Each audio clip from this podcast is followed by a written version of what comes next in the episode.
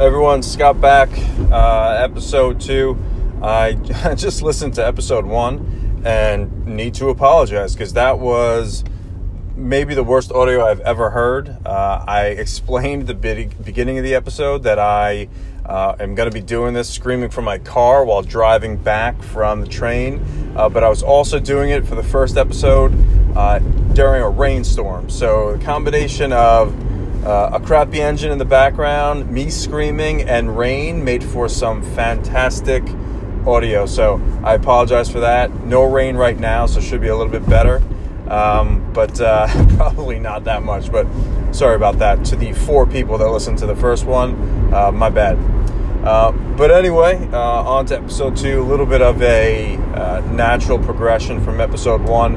Uh, I tend to have uh, midday epiphanies when something ticks me off or something uh, kind of you know is the catalyst for me thinking about uh, you know a lot of the topics that I talked about in episode one, a lot of the um, you know challenges that I see in our political or kind of geopolitical landscape, uh, and then it, it, triggers a triggers a thought. Then I uh, craft it into some kind of half baked thought. The rest of the day gets to me, and then I lose it. But uh, this one I did not, and I thought it was worth sharing. And uh, it probably sounds like a, a good handle or a, a, pithy line, but I think there's a lot of truth to it, and that's um, the fact that um, the essence of um, of being kind of a public servant, of holding a political office, has kind of, in my opinion, been lost on a lot of uh, those that we put into those positions that are so few and far between that should be held very precious. And I think, with the exception of a few, and you know, there's I think there's a lot of uh, there's a few, excuse me, a few politicians out there that I really think understand um, the heart of what it means to be a public servant, and then the fact that you are essentially uh, an employee of the people and um, their will is your will. And I know that sounds a little lofty and maybe a little bit too much founding fathers,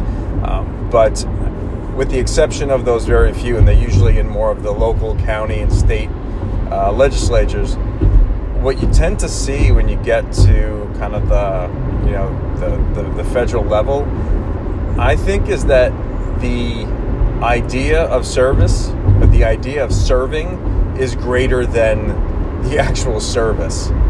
Meaning that often what politicians are enamored with is the idea of being in a position to serve because it by its very nature carries a level of clout and prestige that so many people want in so many aspects of their lives. And I think often you hear politicians talk about how much they want to serve and they want to serve and they want to serve and they want to serve and I think the problem is they need to be talking about the service. Uh, they're, we have not elected them so that they're elected. We've elected them for the service that they will provide. And I think some way, at some at some point, again, we lost track of the fact that the will of the people, the greater good, is the thing that you have been put in that position to do. We have not simply said, you are the one that we have selected to serve. Now go serve at your discretion. Somehow that happened where the anointing of them as a politician, whatever level, whatever landscape, whatever geography it is, is simply the end. It is supposed to be a means to another set of ends, the outcomes that we've put them in place for. The fact that we can have anyone in office consistently voting against the larger needs, wants, and requests of the body that elected them confuses the hell out of me. Now, I know that there is a set of information and a level of um, of healthy debate and even disagreement that um, any politician has to have with the constituents, and they, they won't always see it eye to eye. But for such a consistent track record of being on a different page from the folks that have put you in office says to me that there has been a loss of foresight into, or I don't even know if foresight's the right word, um, but there has been a um, some kind of disconnect in understanding what the essence of service is. The fact that it completely becomes divorced from the larger landscape and the people that have put you there screams to me that once you've been voted in, you basically think you're on your own. And your rules supersede at that point in time because it is about you who has been selected to serve and you will serve as you see fit. No, no, no, no, no, no. Service is the thing that should continue to take precedent. And your service is how you have been directed by the people who have given you that short term opportunity. And again, somewhere, somehow, at some time, the office became bigger than the people. And ju- we just got into a position where we no longer had a level of control over the politicians. The politicians were given control and they did with it what they want. So, what I believe is critical um, is for those politicians and maybe one day myself to understand that the second you lose contact or you lose a connection with the community or the state or whomever that you're representing, you no longer are serving. And I don't even know what the hell it's called that you're doing at that point in time, but it's sure as hell not serving. Um, it is literally you going rogue. I'm sure there's a better term than that to use but you are taking your own opinions, your own subjectivity, and casting aside the will of the people that have put you there. And again, you're paid and you're compensated and you're a smart, intelligent individual, and you should bring your own thinking and your own thoughts uh, to situations that are the intersection between what your constituents want and what you think is the right thing to do based on the information you have. But at some point, it just, everyone else went away and that to me really, really sucks. So I think we have to get back to a place where we feel like we have a true connection to the governing bodies. I think there has become this this incredible walled garden between who we vote for in this, you know, this rickety little booth in a elementary school gymnasium, um, and then we put them there every two, every four, whenever we vote for that individual a couple of years, and then they're off on their own, and we can only hope for the best. And it feels like there was a level of accountability many years ago. I mean, reading a lot of biographies and a lot of um, kind of historical recounts of how the interactions between the people and those who govern, it just felt like there was always a connection. And I, again, it's it's. I, I hope this is nothing more than my sentiment, and I hope I'm wrong because if I'm wrong, we're in a better place than I think. Um, but that's the kind of kind of candid relationship that I feel like needs to be brought back into into politics. And again, I know it sounds a little Pollyannish, but who cares? Like, I honestly don't give a shit if it if it sounds um, like I'm this, you know, hippie version of a politician. And I'm not even. Here's the thing: it probably sounds a little bit like I'm just a uh, bleeding heart liberal, and I want everyone to just be nice to each other. And, uh, and the truth is, guys, I got a, I have a lot of Republican tendencies. Um, um, I also have a lot of progressive tendencies. I really don't know what the hell you call me. Um, but regardless of what party uh, set of principles or where I'm skewing sits, I think the underlying principle of politicians being divorced from those that have put them there and those that they have sworn to help uh, is unacceptable under any party circumstance. So, you know, I, I do think that we could get back to a much, much, much better place. Um, and it's not, it's really not a complicated thing. Um, I think it starts with understanding that, and again, this goes back to maybe the politician side of things. And sorry, I'm, I'm thinking stuff through, but think about some of the terminology that you hear uh, politicians use while they're running for office. And they go, my agenda, my agenda, my agenda. And I've always been troubled by that. And it, you know, it never really occurred to me why. It just felt weird. But to hear, you know, someone say, this is my agenda, this is my agenda. And it's like, why do you have an agenda? Your agenda should be our agenda right? Like the only difference that polit and again, again, I know I'm reaching here, but the only difference that a po- that I think politicians going for the same position should have is the method of achieving a similar agenda.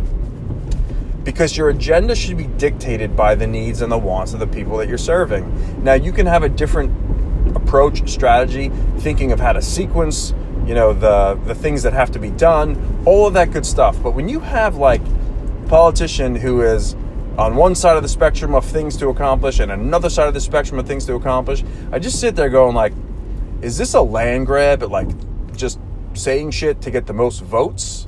Or do you actually care about doing the stuff that the people in the room, um, the people in your community need to get done? And that's why the term agenda has always bothered me because it feels like it should be pretty clear uh, based on the same constituency. So when you can have five candidates all have five different things going on, I'm going like, what the hell is it? Just an attempt? To, are you trying to You're trying to win votes? Are you trying to actually do the right thing? And I think we know the answer to that more often than not. So again, I'm I'm in that rambling phase, which usually happens right around the uh, you know kind of that 10 minute mark or wherever the hell we are. But you know, this really is just about you know getting back to the core of what politics should be. And you know, I think back to again a lot of the recounts that you have of some of the earliest presidents, and like think about a president having office hours. Like that was a thing. Like that's insane. You can't even get near the fence of the White House.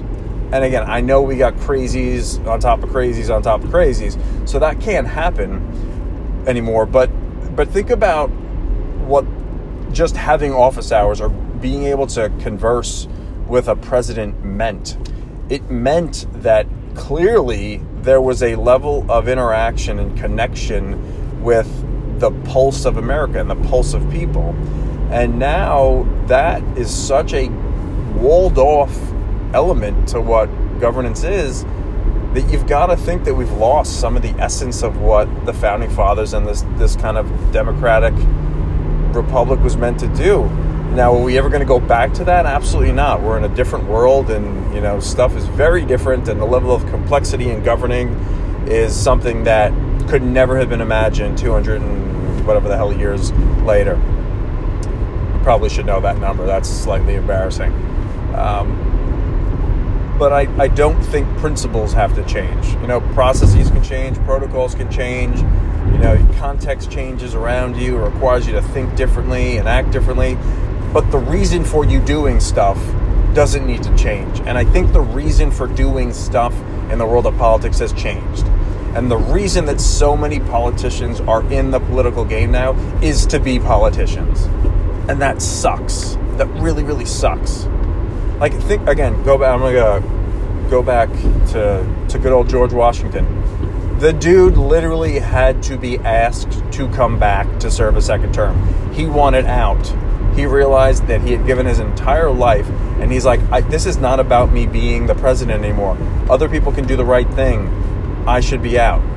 Before he was the president they wanted to make him king he said that's not what this is about this is about serving people this isn't about elevating me to a certain level where I can recreate the monarchy that we just went and fought against. I mean, just think about how selfless an act like that is.